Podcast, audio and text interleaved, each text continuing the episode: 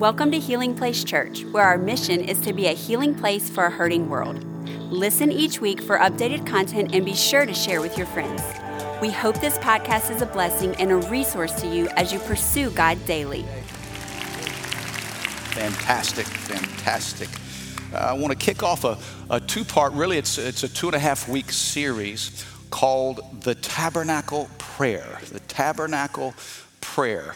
And it's funny because my son, he's thirteen years old. Last night he said, "Dad, what you preaching tomorrow?" I said, "Well, I'm going to preach about the tabernacle." He was like, "For reals?" I was like, "Yeah, isn't that exciting?" He said, "No." I said, "Well, you pray for me that I keep it engaging."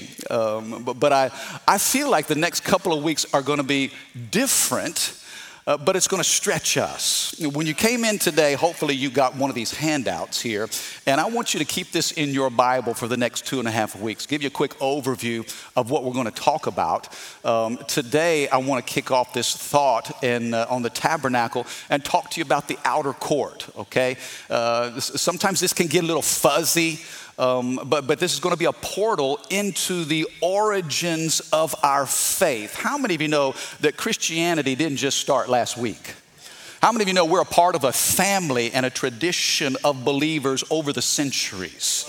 And I think sometimes if we look backwards in our history, it'll help us reach our destiny. Can I have a better amen? You know, and this comes right out of the One Year Bible. Are y'all still reading the One Year Bible? Okay, y'all, y'all read the Bible? The one-year Bible, okay, hey, listen, if your journey is like mine, I start strong. You know, we're in January and it's Genesis, and man, there's some crazy family drama in the book of Genesis. How many of you, you thought your family was strange until you read about Abraham, Isaac, and Jacob? Yeah, they, I mean, they, they put the funk in dysfunctional. And uh, you, Genesis is kind of cool because it plays out like a, you know, a crazy drama. And then Exodus is an action thriller, with all the miracles that God does through Moses and, and delivers them from Egypt and the crossing of the Red Sea. And then the law hits and you hit the book of Leviticus and it's like, Arr! How many of you, you've been lost in Leviticus for years? Oh man, still trying to find that goat. Where did that goat go? Uh, well, I want to hopefully uh, engage us in a modern world through an ancient text. And the tabernacle really speaks a lot. Uh, I think it's a great pattern and a great picture of a type of prayer for us to pray. Um, uh, let me say this too. I, you're going to hear a lot of information that may sound, and maybe the first time you've ever heard this. And maybe some of you, this is old hat and you know it very well.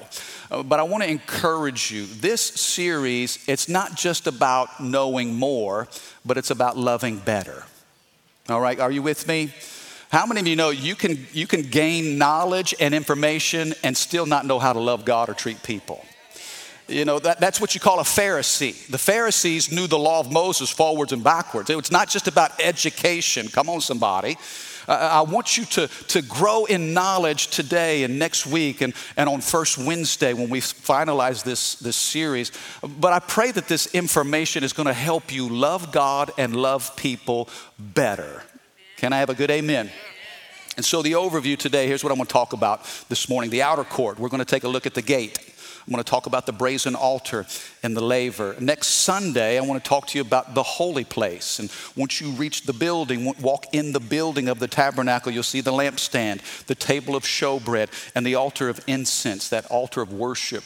And then on first Wednesday, I know some of you, your schedules are different and you're busy during the week, but please do not miss first Wednesday in March because we're going to finish this in the Holy of Holies, the Ark of the Covenant, the mercy seat. It's going to be powerful. We're going to have an engaging, interactive time together. And so it's it's going to be a little bit different than Sunday, but I figured we'll finish this with a bang on first Wednesday. If you have your Bibles, look at Exodus twenty-five.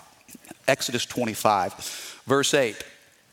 The Bible says this, "Have the people," here's what God told Moses, "have the people of Israel build me a holy sanctuary so I can live among them. You must build this tabernacle and its furnishings exactly according to the pattern I will show you." Now notice who the architect of this building is. It's God himself. God designed this building and every detail of its blueprint. This building never had to be remodeled. There was never an architect that had to look at it and improve on what was done. But it was literally from heaven, a gift from God to the people of Israel in the Old Testament. And you'll notice if you're reading along in your One Year Bible, there's so much attention to detail. Sometimes I get lost in the details. I'm like, oh my goodness, this is a lot. Uh, how many of you, you get easily confused if, if you're reading about, you know, ten, twelve things and trying to figure it all out at once? Man, I'm simple. Lord, this seems really complex and complicated. But I want to do my best to kind of, uh, to, to narrow our focus so that we can understand why this tabernacle prayer, why this blueprint is so important and the impact that it has for us today. Now, I, I was studying and reading several months ago, and I saw this for the first time, okay? This was like revelation to me. But, you know, the, the Ten Commandments, when God gave Moses the Ten Commandments on the top of Mount Sinai, and this is probably familiar to, to most of you, God wrote those commandments in stone. Here Moses is forty days on top of that mountain, and those Ten Commandments shaped the government and the behavior of ancient Israel. Now, through the centuries, those Ten Commandments have been translated in a lot of different civilizations. But that's very familiar. God wrote those commandments in stone.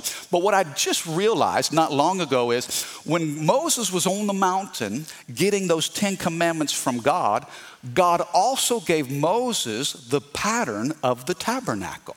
Did you know that that was the same conversation? God gave him both the Ten Commandments and the, the layout of the tabernacle. You say, well, Mike, why is that important? Here's why. Because when God gave Moses those Ten Commandments, he knew that man would break every commandment. He knew your propensity and my propensity to sin. James says, if you've broken one commandment, you've broken all of it. He knew that we couldn't live up to the Ten Commandments, so he gave us the tabernacle as a means of staying in relationship with him. Oh, come on now. You're not catching this. Let, let that sink. You say, Mike, why is the tabernacle so important? Because you and I in our own strength will never be good enough. And so the tabernacle, that system of sacrifice, was the way that God would live, not just among the ancient Israelites, but the way that he would keep us connected as well. This is huge. You know, the tabernacle was a mobile setup. You know, the, the Bible says that they followed a cloud in the daytime, and in the night they followed that, that pillar of fire. And every time the cloud moved, then they'd have to pick up the tabernacle and all of its furnishings and move with the cloud. Here's the good thing about the tabernacle prayer. You can pray it any day, any time, any place. You don't have to just wait until Sunday to hear from the pastor to have your fellowship with the Lord. Come on, am I making sense? So you say, Mike, you know, the tabernacle's a little strange. It's kind of foreign. I, I'm not really used to it. But you're going to see over the next couple of weeks how important and valuable this is. You know, the history of the Old Testament priest. Uh, here's, this is interesting. The average Israelite could not have a connection to the Lord. He had to go through the priest.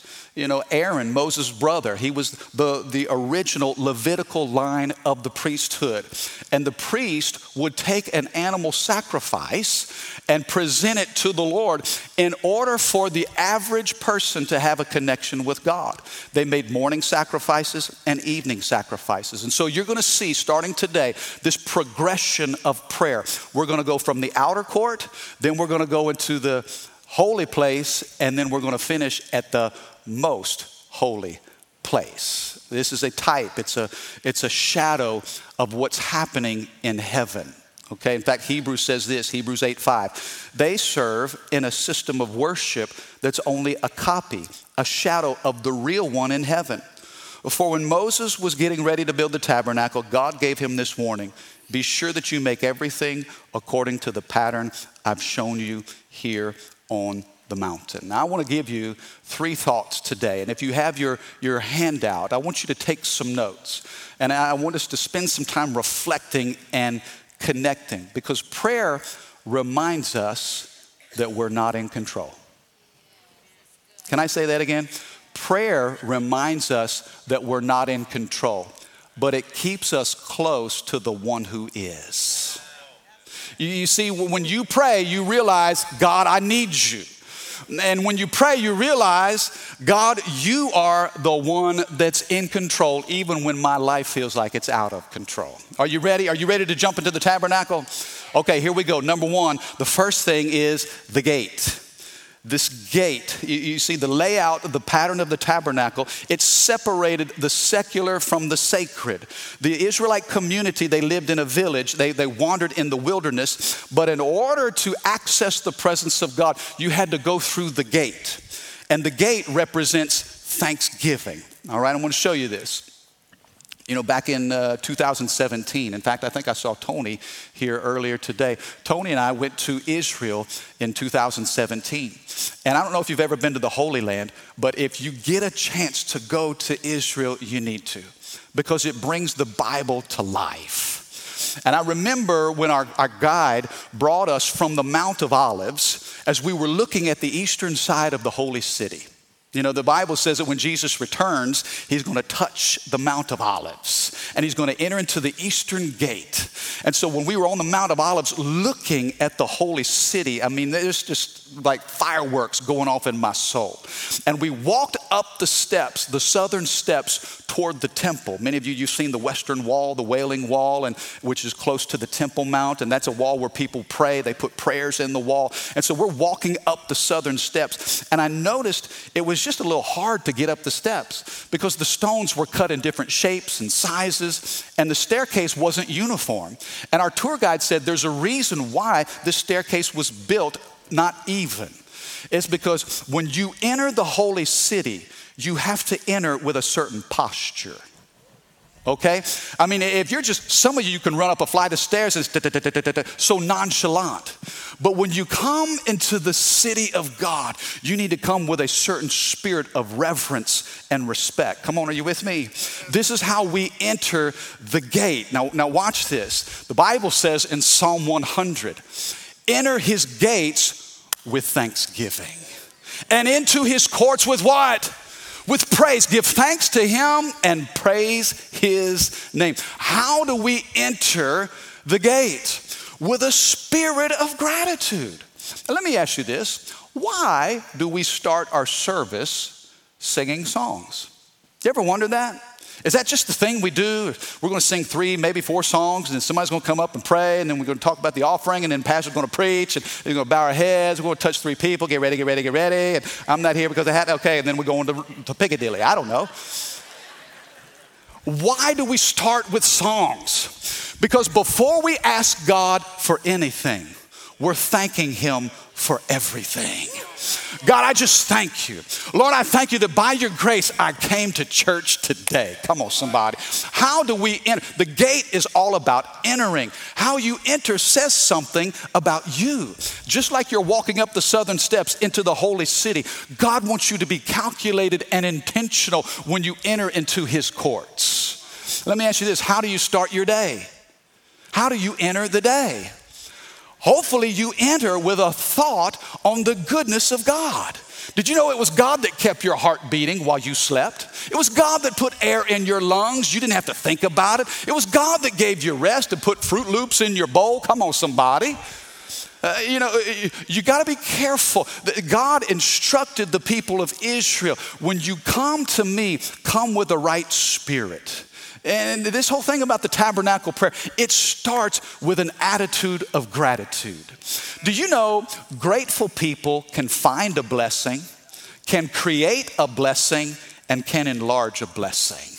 Did you know that? If you're grateful, and I know that life is hard. I know that things are tough. We see so many people suffering and hurting in the earth today. The Bible doesn't say be thankful for everything, but it says be thankful in everything. How many of you know that even, even when your world seems to be falling apart, you don't have to look too far to find something to be thankful for?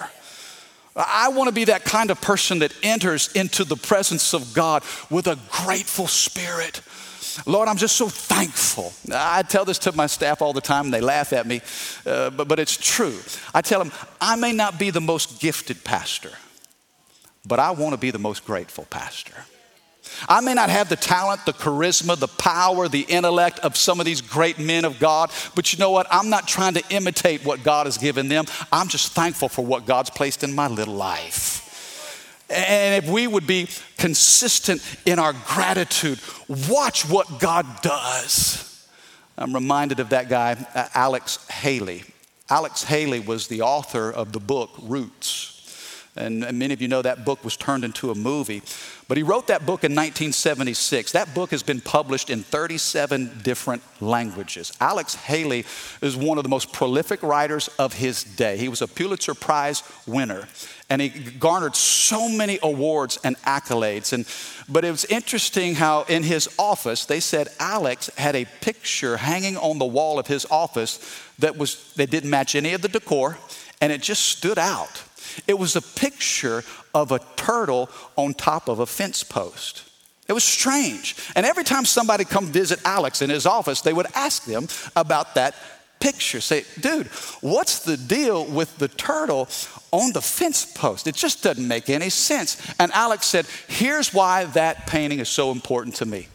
Because when I write a few lines and I read my own writings, and I start to become impressed with what I've accomplished. Or when I hear all the compliments or, or I gather another award and I'm tempted to think, wow, look at me. I look at that picture hanging on the wall and I'm reminded that turtle didn't get there on its own. He had help. How many of you know that turtle didn't climb up that fence post on its own? Somebody took that turtle and set it right there on the top of that fence post. Can I tell you this? You didn't get here on your own. You had help. Somebody helped you. I don't know how successful you've become, but how many of you can identify God as your source of every good and perfect gift? And in fact, why don't we do this right now? When we pray at the gate, here's what we start. We just start thanking God for who he is and what he's done. Why don't you, right where you are, just out of your own mouth, begin to thank him. Let's just lift up our hands toward heaven. Father, I thank you that we enter into your presence, not based on our own strength and ability, but Father, we thank you for all that you've done for us. Lord, thank you for health and strength in our bodies. God, I thank you for this church that we get to worship at and be a part Part of, Lord. I thank you for a community of believers, the Healing Place Church family. God, we, we recognize that you're the source of every good and perfect gift. So we give you thanks as we enter into the gate in Jesus' name. And everybody said, mm-mm-mm-mm-mm. That's the gate. Somebody say Thanksgiving. Number two, once you move into the gate and you look at the outer court, the very first thing you'll see is the brazen altar. Number two, the brazen altar. And this represents sacrifice, okay? This was a square platform made of acacia wood, and it was covered with bronze. Now, if you noticed in that picture and on this handout, that brazen altar had four corners and a horn on each corner. And many times when the priest would offer that sacrificial animal, the priest would sprinkle the blood, not just on the side of the altars, but on each of the horns. Now you'll see this as we move forward in the tabernacle, but the size of the altar is significant. This brazen altar is so big. Now you're going to see in the weeks ahead, we're going to talk about the other items in the tabernacle. But the altar is so big that you can take every item and fit inside of that altar. In fact, it's bigger than the Ark of the Covenant. The Ark represents the power of God. Somebody say power. You know, everybody wants power, but few people are willing to sacrifice. Come on, somebody. It's interesting. Notice now the size is significant because the altar of sacrifice is infinitely bigger than the Ark of the Covenant. If you want God's power, how many of you know you got to be willing to make sacrifices? Say, Mike, why is this so important? The brazen altar is important for this reason. Sin separates us from God. Sin separates us from God. We can't have fellowship or communion with a holy God, bringing our fallen nature into the equation. How do we approach God? We need forgiveness. How many of you know we live in a fallen world that's good at sinning? Hello? How many of you, if it weren't for God, you'd be really, really, really good at being really, really, really bad? And, and this is, hey, we, when we talk about sin, when we hear, in fact, I say this, when you hear of somebody else's sin, you shouldn't be disgusted, you should be broken. Because how many know the scripture says all of us have sinned? The, the Bible doesn't say y'all have sinned. The Bible says all have sinned. Come on, somebody. Somebody say all. That includes you and me. Aren't you glad the pastors from this pulpit never preach about y'all's sin, but we talk about all of our sin? Don't let the stage fool you. Come on. Flesh is flesh. You can polish it, you can pump it, you can primp it, you can style it, but flesh is flesh. And left to ourselves, we are really good at sinning. You know, dogs bark, ducks quack, cows moo, and sinners sin, right? And in a in a pursuit of a relationship with the Lord, our sin separates us from him. And so the priest would take the, the in fact, here, here's what's interesting to note. In the Old Testament, you could not approach the presence of the Lord without an offering. You had to bring an offering. And the scripture says that there were animal sacrifices that were offered at this brazen altar. They would take a, a goat or a calf or a ram or a bull or a sheep. Or if you were poor, you'd bring in a pigeon. Uh, whatever, you had to offer an animal sacrifice so the shedding of blood would atone for your sin. Now let me ask you this. Aren't you thankful that you don't have to offer an animal sacrifice every time you sin? Whoo! Listen, if, if I had to bring an animal to sacrifice at the house of God for all the mistakes that I've made, how many know that neighborhood dogs and cats would be missing? Where's little Fifi? Oh, sorry, it was a rough weekend. Now, here, here's what's cool, because every article in the tabernacle points to Jesus, right? We said the gate. Everybody say the gate. Jesus said, I am the gate in John, in the Gospel of John. Now we're talking about the, the brazen altar, the sacrifice. Uh, listen, if you couldn't approach the presence of God without a, an offering in the Old Testament, the New Testament changed everything. Because now you don't need to bring a goat, a calf, a ram, a bull. But enter Jesus Christ, the sinless, spotless Lamb of God who takes away the sins of the world once and for all. Come on, somebody say, thank you, Jesus. Oh, listen what the scripture says in Hebrews ten. And so, dear brothers and sisters, we can boldly enter heaven's most holy place. Somebody say boldly. Why? Because of the blood of Jesus. Somebody say the blood. Why are believers bold? Because of the blood of Jesus. I'm bold because of the blood. Not because there's anything special about me. I know that among you, I am the chiefest of all sinners. I'm the worst of the worst. But thank God for the blood of Jesus. It's because of his blood now we have access. How do we enter the presence of God? Not only enter his gates with thanksgiving, but now because of the brazen altar, we have a spirit of boldness and confidence about us. Are you catching this today? This is why Jesus is such a big deal.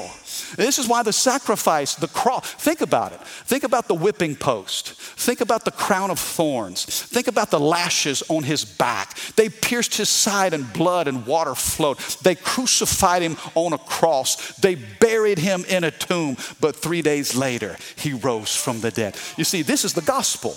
The brazen altar is all about the gospel. And it's amazing to me how churches don't preach the gospel anymore. I mean, it's easy to go self-help or psychology, and we've forgotten the gospel. How many of you know if it weren't for the blood of Jesus, we would be a mess? Oh, wow, this is such a big deal. The brazen altar, the sacrifice of Jesus. You know, I remember a number of years ago, uh, I think Rachel and I went to New York, and uh, some of you know Kevin Mawai. He's a former L S U football player. He played sixteen years in the N F L, and I think he played with the Seahawks, played with the Jets, and he finished his career with the Tennessee Titans. And so when, when he was in New York, we, we would go up and do chapels for the team. And, and I remember being in New York at, at one game, and, and after the game was over with, you know, the players were coming out of the tunnel. And because I was with Kevin, I was down, you know, in the locker room area coming out of the tunnel with the players and talking to some of the guys and, you know, building some connections, relationship. And so as they were walking out of the stadium, it was lined with people behind barricades. And it were these kids that were, you know, seeking autographs. And they would see their their, their favorite N F L athlete. And, oh, you know, they got their programs or they got hats or T-shirts. They were wanting them to sign. And so I'm walking out with the team. And I'm just kind of, and I could see these kids, they're checking their program, like, who's that guy?